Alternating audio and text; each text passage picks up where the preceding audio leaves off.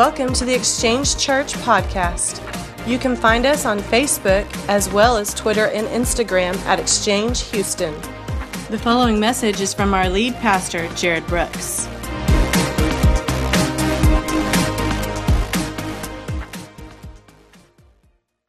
So, welcome back to the exchange. Super glad that you're here. Last week, uh, we started a little mini series uh, on a need for addictions. We talked about the holiday season and what it's like, you know, as everybody turns on Christmas cheer and, and Christmas joy and all this excitement during this holiday season. But a lot of times after Christmas is over, the excitement kind of fades away. And uh, we understand that Jesus is the reason for the season, but we need to re- be reminded that Jesus is the reason for every season, all the time. Amen? So, we talked about last week, we need addictions in our life uh, for a few reasons. One, last week, we need an addiction to Him. We need an addiction to the presence of God. We need an addiction to who He is, what He is, and what He can do for us and what He can do through us. So that's what we discussed last, last week is this great need for addictions, a need for Him. Webster's dictionary says addiction is an, a, a compulsive need for and use of a habit forming substance. The state of being enslaved or a habit or practice or something that is psychologically or physically habit forming, okay? That's what addiction is. And if you are learning how to speak English, there is a dictionary for English learners that I did not know existed. But if you are learning English, this is the definition they would use Addiction is a strong need to regularly, everybody say regularly, because that's fun to say. It's a fun word to say. Regularly have something or do something. Okay, so there's this need, a strong need to consistently, regularly have something or need something. That's what addiction is, right? And addictions and habits are two different things. Addictions are something that you cannot control and you can't turn on or off. Habits, something you can control, something you can turn on and off without assistance, okay? So there's a big difference. A lot of problems in the church today is that we have a habit of going to church, right? We have habits of, of being Christians, but we don't have an addiction to a real relationship with Jesus Christ. And when I say we, I'm not pointing everybody. I'm just saying at the church in general, church has become uh, a habit, not an addiction. We need Jesus Christ to be an addiction in our life. So last week we talked about being addicted to Him, being addicted to His presence. This week we're going to talk about the second addiction that we really need in our lives, and that is an addiction to loving people. Everybody say loving people. Loving people. Come on, do you believe that? Say loving people. Okay? Now, I don't know if you're one of those people who love people, uh, but I am. I would, I would like to believe I am. And, but you know what? I've turned that off. Right? Come on, you got real, real, real creepy quiet. Okay? I love people, love people, love people, love people, and the wrong guy cuts me off. I stop loving people for a moment. right? And then we get real. Because here at the exchange, we get real. We do real. So I love people, but it's something that I, that I have turned on and off when it's convenient for me. When they're nice to me, when they're nice and they're good and they're polite and they smile. Uh, I, Shelly and I were car shopping last week, and we went to a, a, a dealership in Baytown. The sales guy came out, and we started talking, and, and he was talking to me about these things. And as he was talking to me, I knew where he was from. And I said, So where are you from? And he goes, Haiti. And I said, I recognize that accent anywhere. So we just started talking about Haiti, and I told him our story and how we met my daughter in Haiti when she was a baby and, and adopted her. And so we're showing pictures, and he, he's like, I love you. I love you, brother. You love my country. I love you, you know, thank you. And we just share, share, share. And he said, What's your impression of Haiti? You think of Haiti when you, first, you go first time. What do you, what do you tell people? And that's what I always tell people when, that when they go, uh, and they see people uh, walking down the street, you see Haitians, they all look like they want to kill you. That's the first impression because when you go to Haiti and you're walking down the street, they all look like they want to kill you. They just stare at you They don't do anything. But if you smile at them one time, you're just walking by, you smile at them, you say bonjour or bonsoir, bon oui, whatever. You say something to them, they go, oh, bonjour, bonjour, bien, bien, et tout. Okay? And, and, and immediately they smile. So it just takes reaction. So there's this impression that they're not that nice. But they really are very nice. But it's turned on, turned off, turned on, turned off. It just depends on who you're around. And sometimes that's the way our love for people is. Is it's we say we love people when it's convenient, right? So if you would stand with me. If you have your Bible, turn to Matthew chapter number 22. If you don't have your Bible, you can follow along on the Sky Bible. Matthew chapter 22, we're going to start with verse number 34. It says, Hearing Jesus had silenced the Sadducees, the Pharisees got together. Now, that's all you need is a bunch of religious people fighting, getting all jealous of one another, because that's what's happening here. You got the Sadducees and the Pharisees, about 32 and 32 of each, give or take. So, what we learned that, uh, and the two of these groups make up the Sanhedrin. So the Sadducees get silenced by Jesus. The Pharisees hear that, so they get together. And one of them, he's an expert of the law, or you can translate that into know it all, okay? One of them is a know it all, and he tests Jesus with this question Teacher, which is the greatest commandment in the law? Jesus replied, and he says, Love the Lord God with all your heart, with all your soul, with all your mind. This is the first and greatest. Everybody say greatest. Greatest, greatest commandment. And the second is like it love your neighbor as yourself. And then he goes on, he says, All the law and the prophets hang on these two commandments. Father, I pray right now for just an uh, incredible day. God, I pray for every person here. I pray blessings on their family, Lord, that this Christmas season will be uh, a season like no other, Lord. Father, but I pray especially this morning that you will just touch our hearts uh, with your spoken word. And we give you all the praise. In your name we pray. Amen. Amen. You may be seated this morning. So, what Jesus is saying is he's already shut up the Sadducees. So now he's talking to the Pharisees. The Pharisees, they confront him. This know it all comes forward, and he's like, So, What's the great? He's, they're trying to trap Jesus, okay? This wasn't a friendly question. This wasn't, the expert wasn't really trying to figure out Jesus' opinion. They're really trying to trap Jesus here. And so Jesus comes out and he says something that just dumbfounds them because what he's saying in essence is, I don't care how much you think you know about the Word of God. I don't care how many scriptures you have memorized. Because by the age of 12, did you know by the age of 12 that most Pharisees all had memorized the Torah? Okay? So they have the they have the scripture and the word of God memorized. They know the law. And Jesus comes in, he says, "Listen, I'm going to give you two two laws right here. Love God and love people." All the other laws 613 laws at the, at the moment plus another 200 on top of that. There was a lot of laws okay? You can't wear that to church. You can't sit by her. You can't sit by her. Okay you need to take that off. Okay you can't drink that. You can't eat that. Okay you can't you walk too many steps today. You're gonna have to stop okay? We have a fitbit now that we pride ourselves on how many steps we walk right? Back then you get in trouble on the sabbath day for taking too many steps. That's work Okay? So, so they've got all these laws, and this know it all confronts Jesus, and Jesus goes, Let me tell you, I'm breaking down like this. I'm about to school you all so that there's no longer just an expert of the law, there is now an expert from all of you. Okay? So I'm going to make you all experts. I'm going to give you two laws love God, love people. And he says, All the other laws, everything that you've ever learned, can be summed up in these two things. These two things I want you to memorize. I want you to learn. I want you to live out. That sounds easy, right?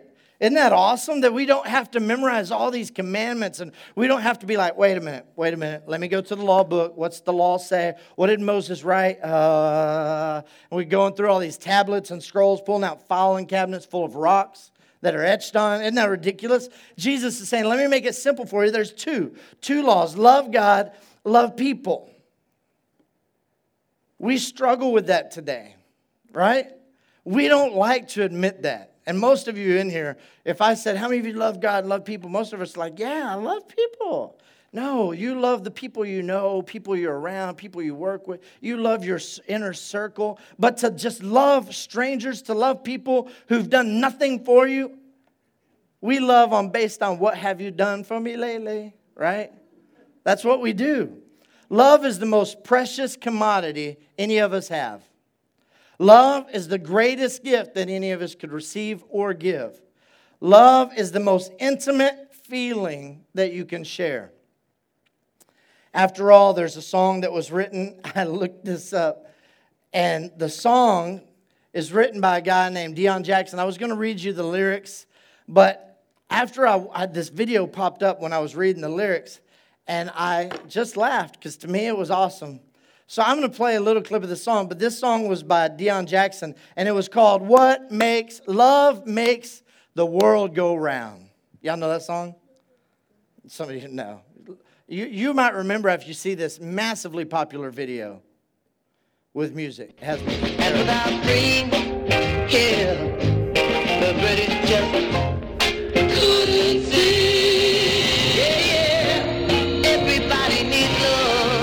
Notice how they all dance with their mouth open? Now watch, it's coming. I will show you a little bit more.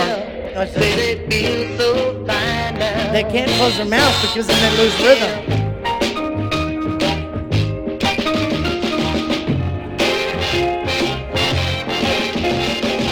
Those are called stanky leg. That's back to the original stanky leg. She was trying to dap, but her arms were heavy. She's like, ah, ah, they're so heavy. My arms are so heavy. right? I watched that video and I was like, man, no wonder we had to teach them how to whip and how to nae nae. That was somebody was begging, teach me how to Dougie, teach me, right? No, no, okay. We we had to write songs that taught you how to dance based on videos like that. We had our artists saw videos like that and they were like, dude, I'm writing a song. It's called the Cupid Shuffle. And it's like, take one step right, no, another step right, one step back, another step back. No, now, now you're gonna turn in a circle right? Because we saw people like that dancing. We are like, whoa, what are they doing? this dance thing is never going to take off, right? It's terrible. But there's a song written, Love Makes the World Go Round. I believe that. Do you believe that? Well, it doesn't matter. I believe it. you don't all have to agree with everything I say, but I, I believe that. Love is such an awesome thing because it's rooted in the very nature of who God is. John tells us twice in his very first letter that God is love. He says, God is love. We used to sing it when we were little kids. 1 John 4 7 and 8, right? Beloved, let us love one another. Love is of God, and everyone that loves is born of God, knows God. You remember that song? Didn't nobody? All right, four of us went to kids' church when we were little. All right. That's okay. That's okay. We're not judging. And then it goes on in verse 8 and it says, And who does not, he who does not love does not know God, for God is love. Okay? John's trying to tell you if you say you know God, but you don't love, you actually don't know who God is because he is love. The Apostle Paul reiterated it the importance of love when he said in 1 Corinthians chapter 13, Though I speak in tongues of men and of angels and have not love, I have become a sounding brass or a tingling cymbal.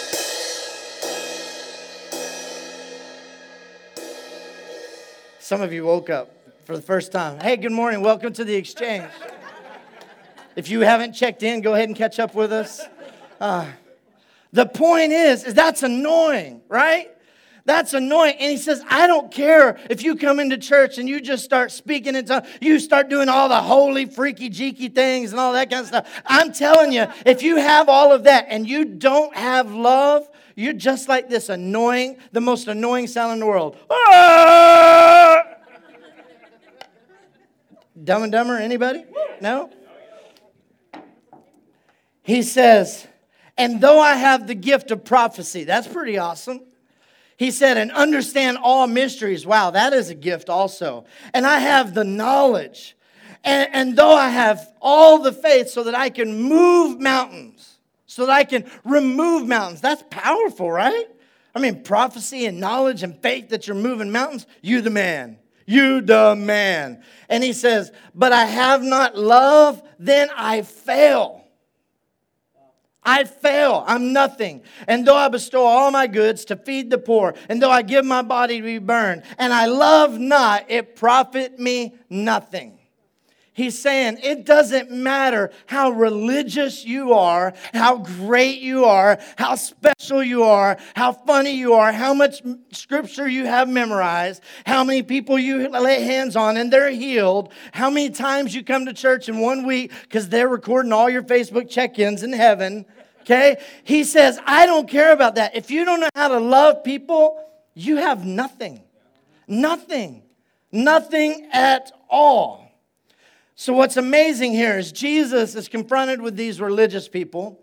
So he's got the Sadducees, he's already put them in their place. Now the Pharisees are confronting him. And Jesus tells in front of his disciples, he says, I want you to do these two things. I want you to love God, love people. Okay? So that's that's the law. That's the rules now. That's the, the new rules, this commandment he gives. So the story goes on, and they come to a point where Jesus is about to go to the cross, okay? His time's come, he's about to die. They're sitting at the Last Supper, and I'm painting a picture for you. Jesus knows Judas is about to betray him, okay?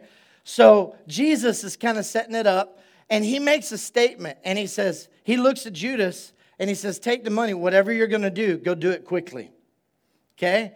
So Judas knows what he's talking about. Judas takes off, he's out, okay? The other disciples, they don't know what's going on.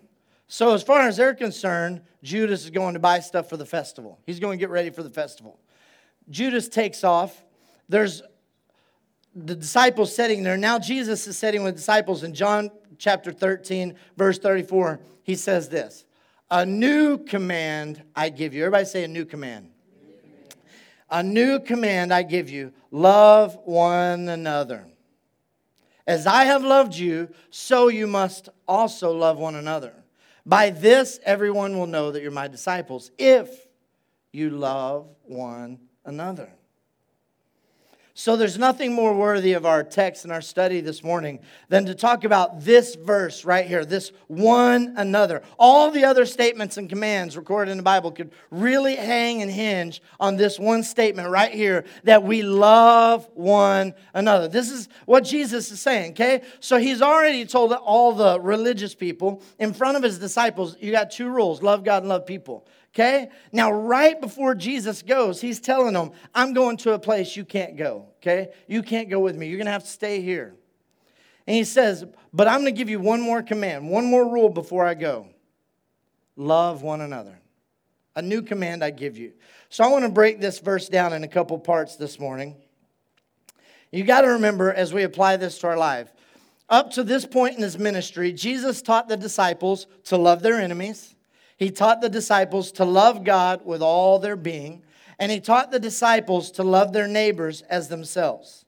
But this is the first time that he's actually telling them, now you got to love each other. Okay? Come on, some of you have kids, you know what I'm talking about. I don't, it's that, it, I got this epidemic going on in my house, man. Peyton and Parker are the best of friends and the worst of enemies at the same time. I don't know how it happens, but it's magical.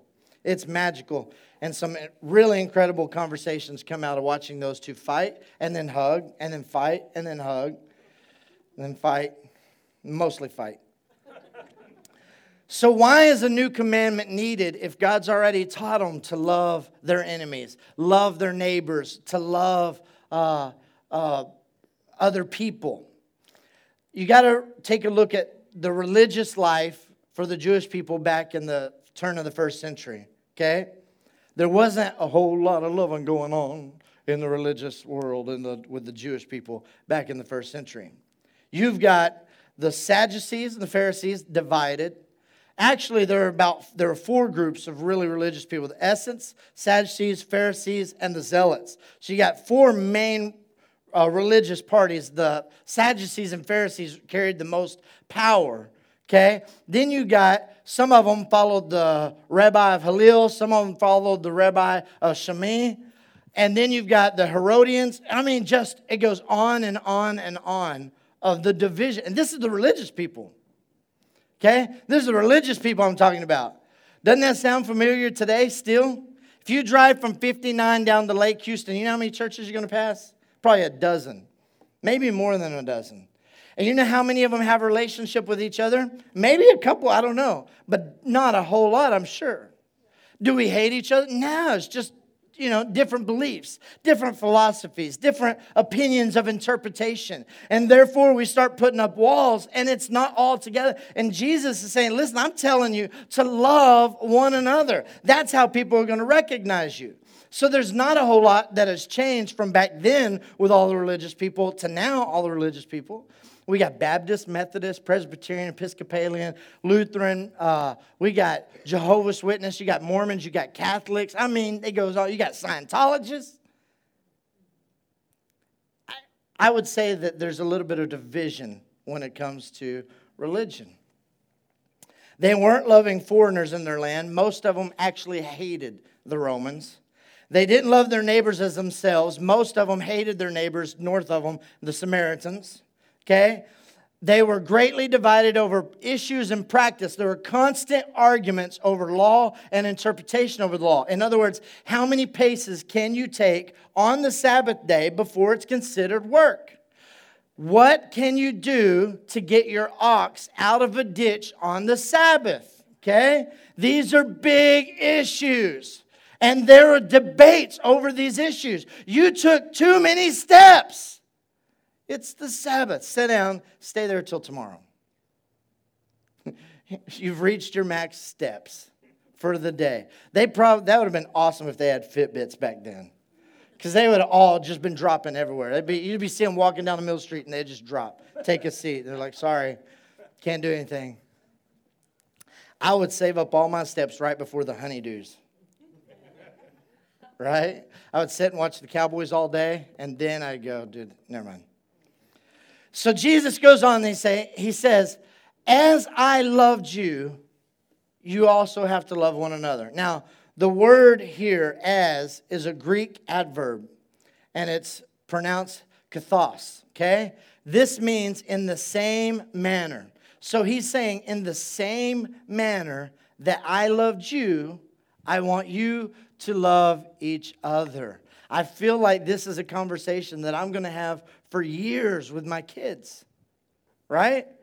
Uh, as I love you, you gotta love your brother. I can't tell you how many, they're only two and three. I can't tell you how many times I've already t- asked them to go give him a kiss, go give her a hug, tell her sorry.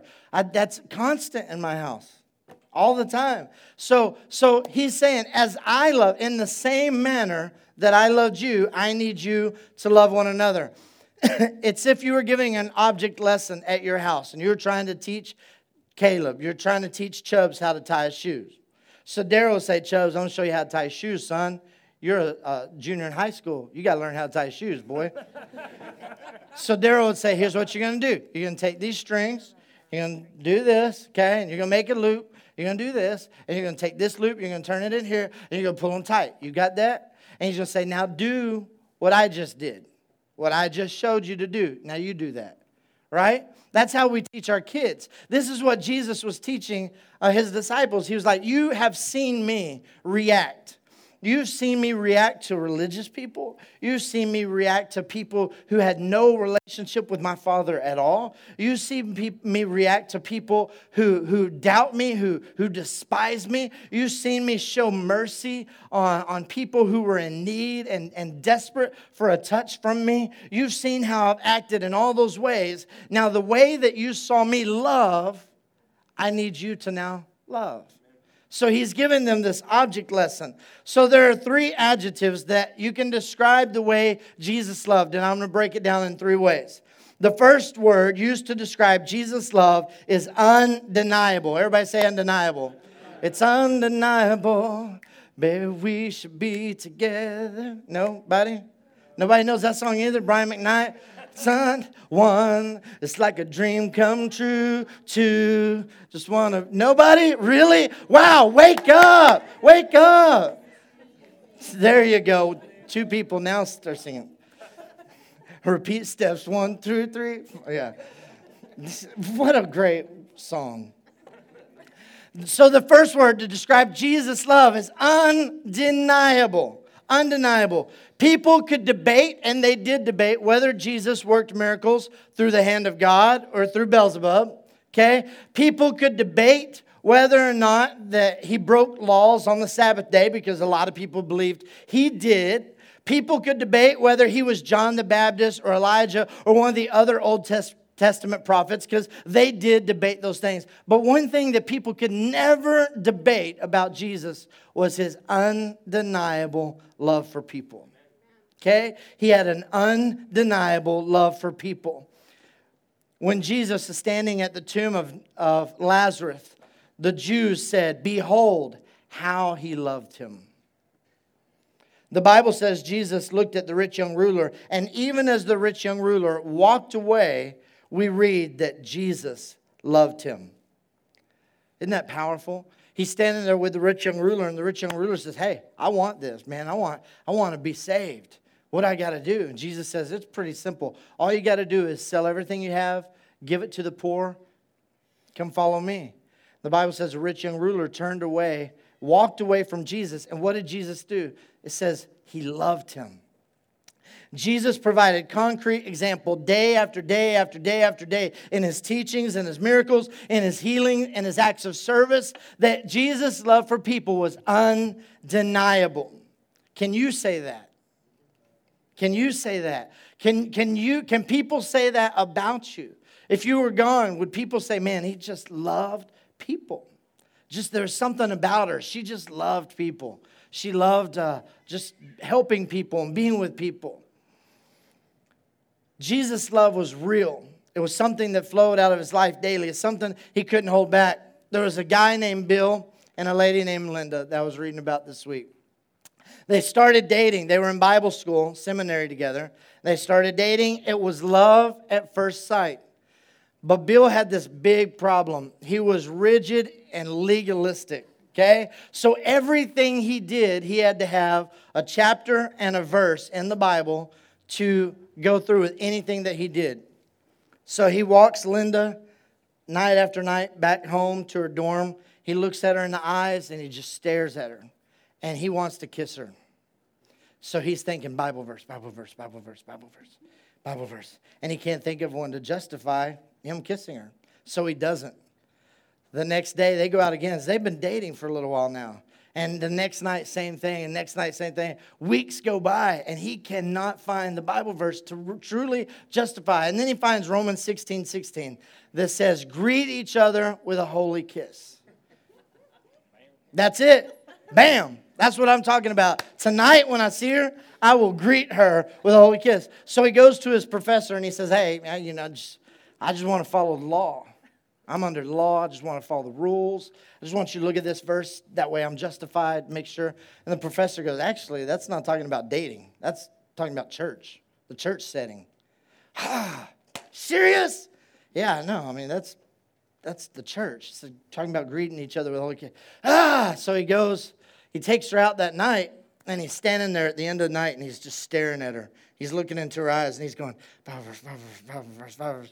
She reaches up and grabs him, and she just lays a big one on him. He can't breathe. They pull away, and he's like, his heart's racing, it's pounding, and in his mind, he's going, Bible verse, Bible verse, Bible verse, Bible verse, Bible verse. And she, right, she reaches up to grab him again, and right before she kisses him, she says, Matthew 7 12, do unto others as you would have them do unto you. the love was undeniable undeniable. To love like Jesus, we have to have a love that cannot be denied. It has to be clear in our actions, okay? There can be no room left for doubting the love. To love one another and to make it undeniable, the way we do that is by showing love, okay? You have to show love. Biblical love, the love that, that we're talking about here is not an ooey gooey emotional kind of love, okay? It's not a romantic kind of love. What I'm talking about is a love that requires action. And the reason I know it's not a ooey gooey romantic love is because you can't command emotions. It would be like me saying, everybody be sad, cry right now. You can't do that with a smile on your face. Everybody be sad, cry. Stop, saw the smile. Stop, stop. Everybody be sad. See, you can't do that because sadness is an emotion. Okay? You can't command, but Jesus commands us to love. So he's talking about something that requires action. Okay? Action. 1 John 3:18 says, "My little children, let us not love in word, neither in tongue, but in deed and in truth." So the only way that we can really prove that our love is undeniable is to manifest our love in concrete actions towards people. Amen?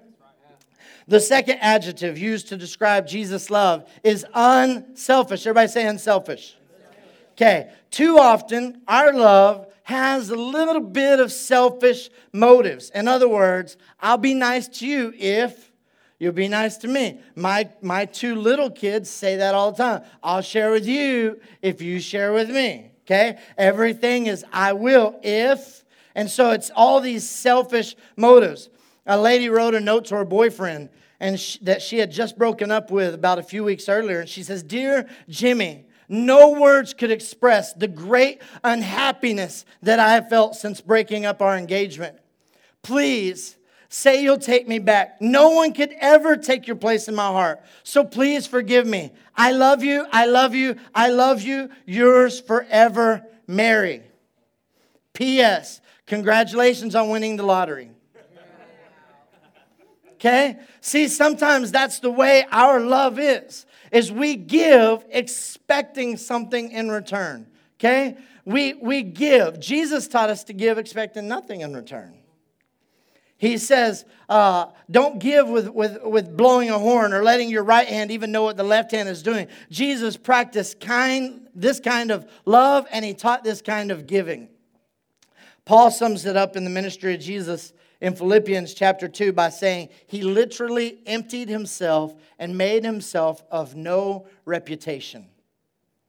Okay? Jesus wasn't concerned about earthly wealth. He wasn't concerned about his popularity his fame. It wasn't about that.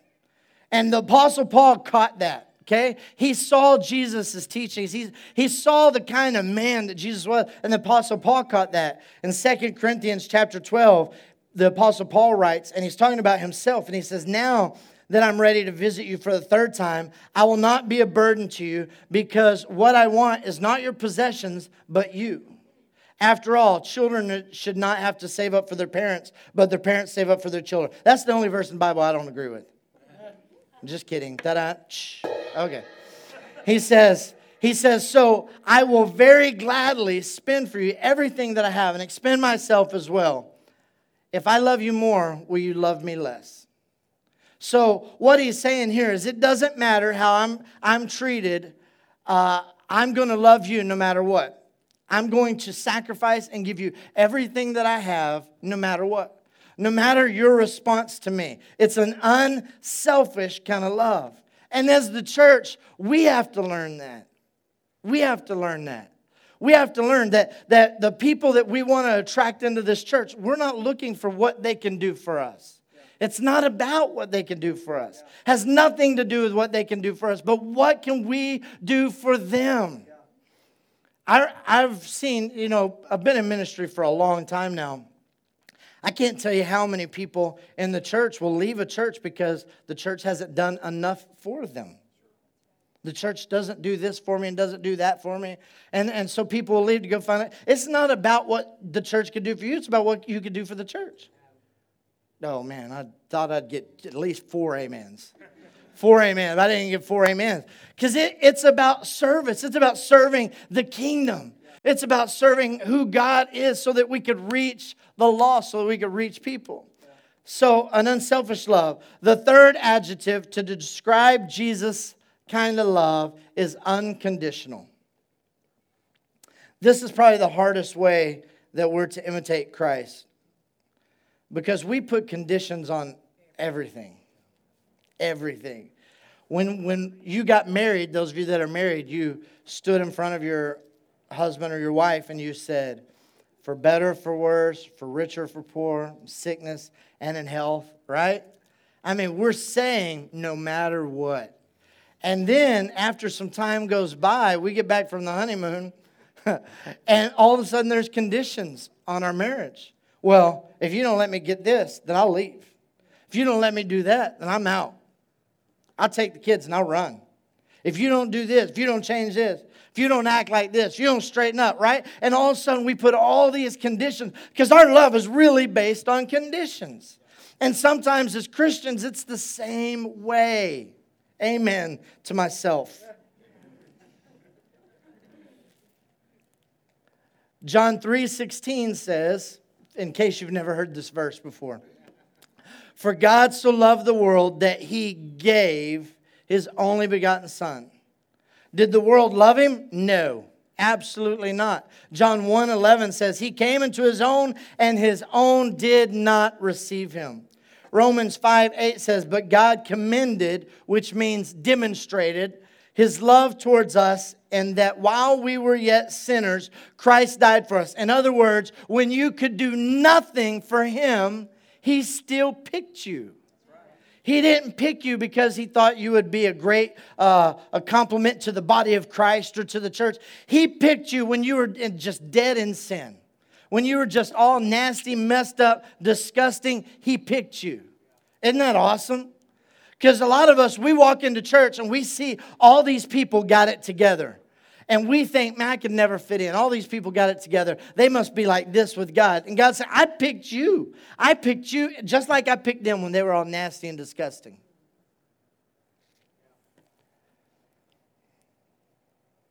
A little girl wrote a letter to God and she said, Dear God, I bet it's really hard for you to love everybody in the whole world. This is a real letter that was written and given in Sunday school. And she said, Because I only have four people in my family and I can't do it at all. Sarah. We're like that, aren't we?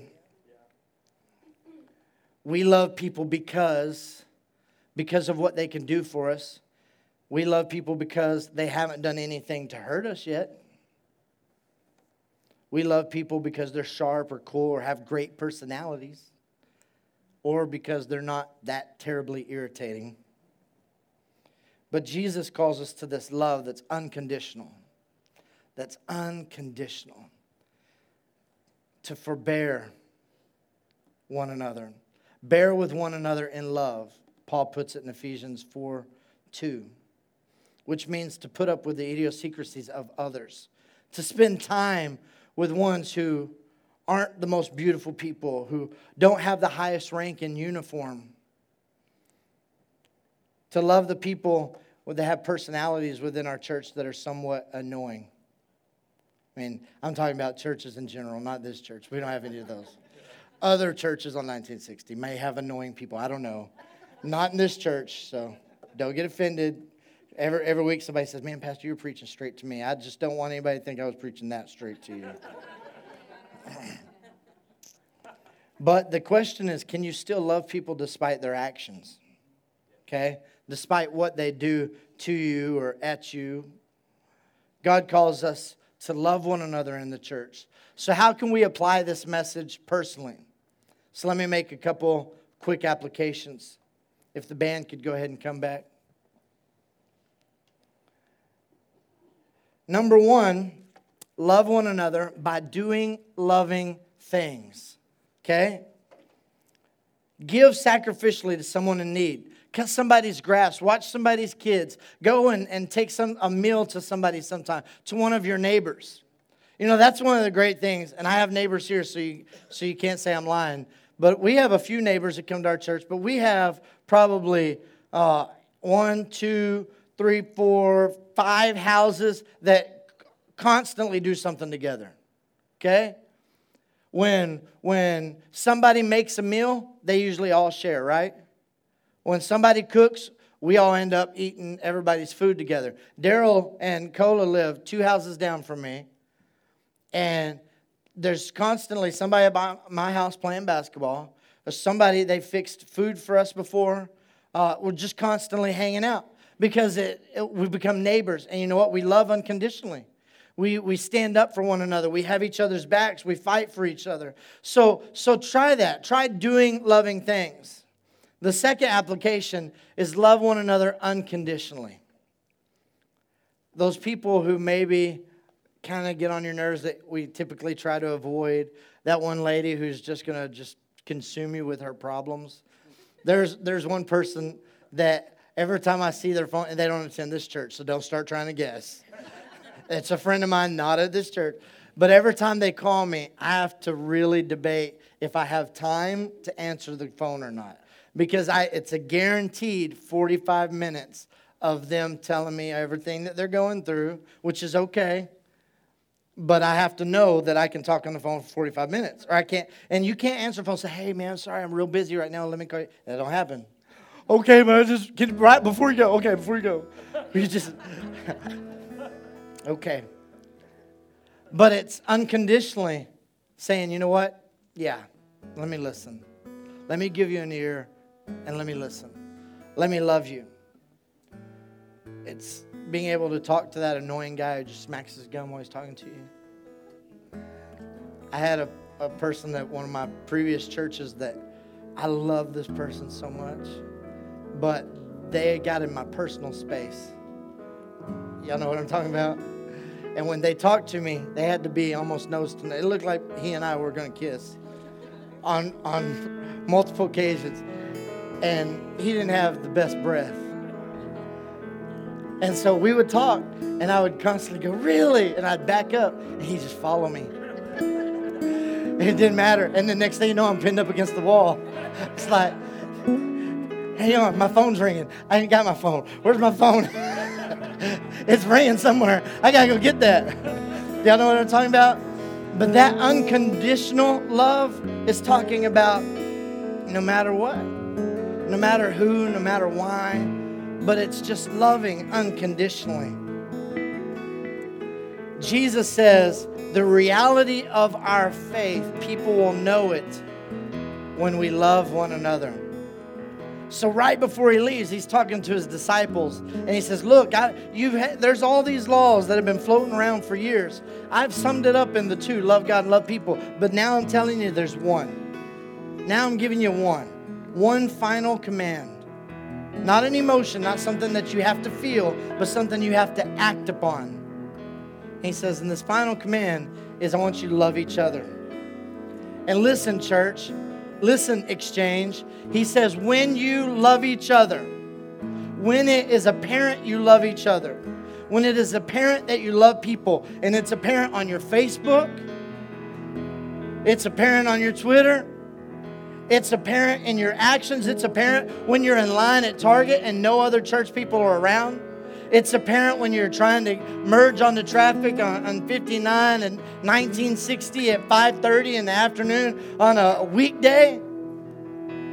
Your love for one another has to be apparent. Okay? You can't turn it on and off. Can't be a habit. It's got to be an addiction. I unfortunately I I have turned my love off uh, at times. But I can tell you this in all sincerity I do love people. I just, I really do. I love starting conversations with strangers. I love just hanging out with people. I find myself wanting to invite people to my house that I don't even know just because I just, I do. I really love people. So we have to put these things into action. So I'm challenging you as a church. Can we do that? Can we just do some crazy stuff? Can we just love people in like some crazy kind of ways, some weird ways, some some kind of ways that make people go, "Wow, okay, you're loving me a lot." Here, I, I get it. I feel your love. Can we do that? Can we figure out how to unconditionally, undeniably love people, unselfishly, not expecting anything in return, that we just love them? I have a bucket here, and it's got about 150 names in it. I'm going to draw a name, and we're going to do something special, okay? I won't look.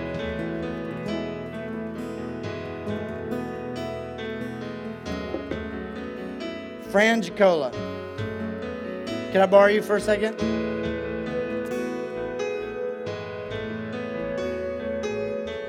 Do you have that mic? I saw that mic floating around here.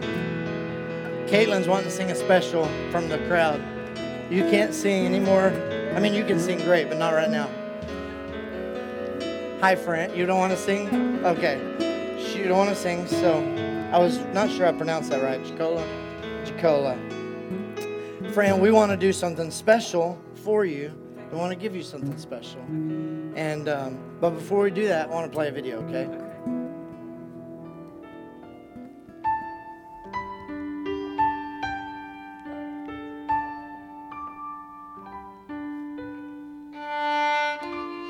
Fran and her beautiful family.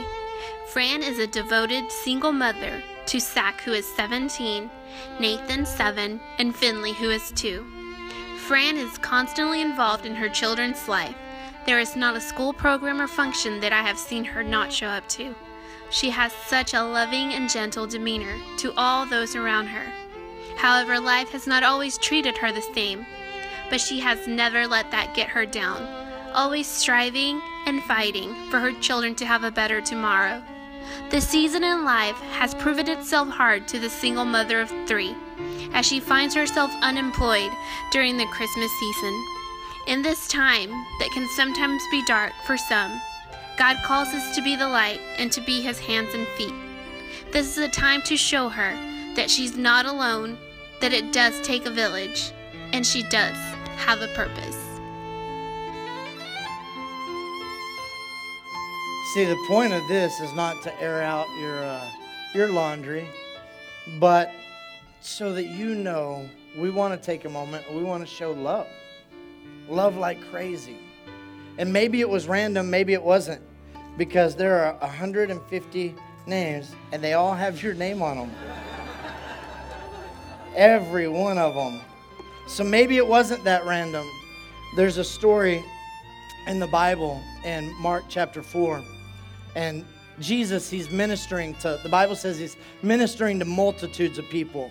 And he's given these parables, okay? He's talking about these parables of the seed. This is where he gives the parable about hiding their light under a, a bushel, where we get the song. And he's given these parables. And the Bible says he's teaching the multitudes. And at the end of the day, he's famished. He's done. He's spent. And he tells the disciples, he said, Come on, let's go. We're going to get in the boat. We're going to head to the other side. Now, this is not like Lake Houston. This is a journey, a big journey. So the Bible says he got in a boat, and then there were other smaller boats that went with him, and they started journeying across this water. And Jesus is sound asleep, and a storm comes, and the Bible says that water started filling up the boat. Everybody starts panicking. They don't know what to do, so they call Jesus. Jesus comes in this way and says, Peace, be still. The water stops. So they continue on their journey to the other side. They get there, and the Bible says when they get there, they're met by this crazy man, okay? He's possessed, he's crazy, he's, uh, and this does not at all associate with you. So don't think I'm talking about you being crazy possessed. And, and he's met by this person who is down on his luck, this person who's just doesn't have anything to offer Jesus. He's not doing anything back for Jesus. And, but Jesus goes and he shows up, and, he, and the Bible says he ministered to this man. And when he ministered to this man, the man was completely restored. He was completely restored. Everything in his life changed. Everything changed. And here's what's funny Jesus finishes ministering to this man, and then he says, Okay, let's get back in the boat and go back to the other side. what? So you, you made us go this whole way just so you could do that? And Jesus is going, Yeah. All the names I had one, I had one person in mind. One person that I wanted to love and that I wanted to bless. And Jesus saying, if Fran, if you were the only person in the world, I would do it for you. I would have done it again for you. And so you can feel down and you can feel like the world's just kind of beat and beat and beat. But I guarantee you, every person in this room has felt it. We have felt that pressure of giving up and wanting to quit and wondering how, how, how much more can I take? We're, our church is almost, we're just, we just celebrated one year from our launch. This is our second Christmas together. Last year we did this, and so this year we prayed, God, we want a great family. We want a family that we can just love and bless. So this morning, all of that is y'all's.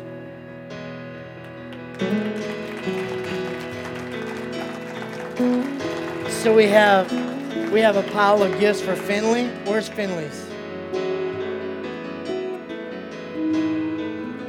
So uh, Adriana can help you take it home. you want to open this? You want to open this? Come on, let's open it. This is for you. You want to open it? Here, tear it. You could just look at it if you want. You could keep it in wrapping paper if you want. It'll look great in your room, all wrapped up. What is that? What is that? Wow. Look at that. And it's upside down. It looks even better this way. Look at Is that for you? Yeah, and all those are for you. And Fran, you have a pile, and your other two kids have a pile. And then we have a card. And this should take care of anything that's going on with your apartment, all that kind of stuff. We want you to have the best Christmas ever. And it's the least that we can do as a church to figure out how can we love somebody unconditionally. How can we love somebody? You haven't done anything for me, right? You haven't given me anything. But the point is just like Jesus. Jesus is saying, Look, I just love you. And he wants you to know this morning that this whole service is about loving people, and it was all wrapped up with your name on it, with your family's name on it. And we've been trying to figure out for a couple months how to be sneaky and deceive you into getting you here. We were trying to figure out what the line is of really lying and, and being sneaky, but we got you here. And so we just want to say Merry Christmas, and we love you very much. And we're going to continue to pray. Would y'all do this? Would you just reach forth your hand? Let's just pray for our family and, and pray for the right job and the right moment. God, we pray for Fran. God, I pray right now, Lord, that your hand be upon her family.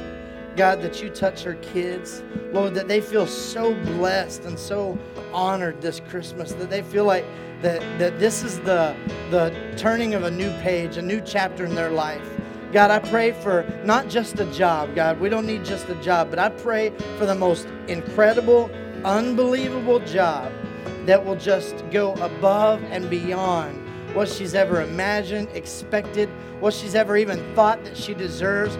God, give her something from you that she'll know that your fingerprints are all over it because it's only by the hand of God. So, Father, I thank you for this family, and we just pray blessings on everything they do. In Jesus' name we pray. Amen. Amen. All right. Look, all of these are yours. You want to take one with you? You want to take that one with you? It's small enough to carry. You get to take them all home, but we'll help you load them up. One more time, will you give her a big hand this morning? Not going to put you on the spot, but you're welcome to sing if you want. No? Okay. Sure, sure. Well, we love you guys. You can, you can be seated. You're welcome. You're welcome. You're welcome. She's like, yeah, we'll load it up after church. Not a problem. She's like, I don't know. I might stay for a minute. This is, it's kind of starting to grow on me a little. Kind of starting to grow on me a little bit.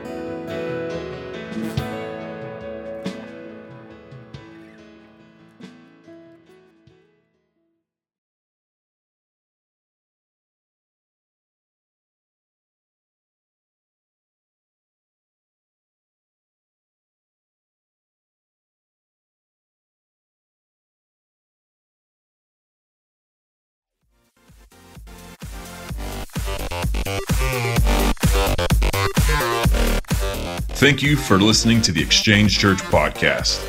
Follow us on our social media platforms Facebook, Twitter, and Instagram. Just search for the Exchange Church Houston. If you would like to give to the Exchange Church, you can go to our website at iamtheexchange.com and look for the red button in the top right corner labeled Give Online.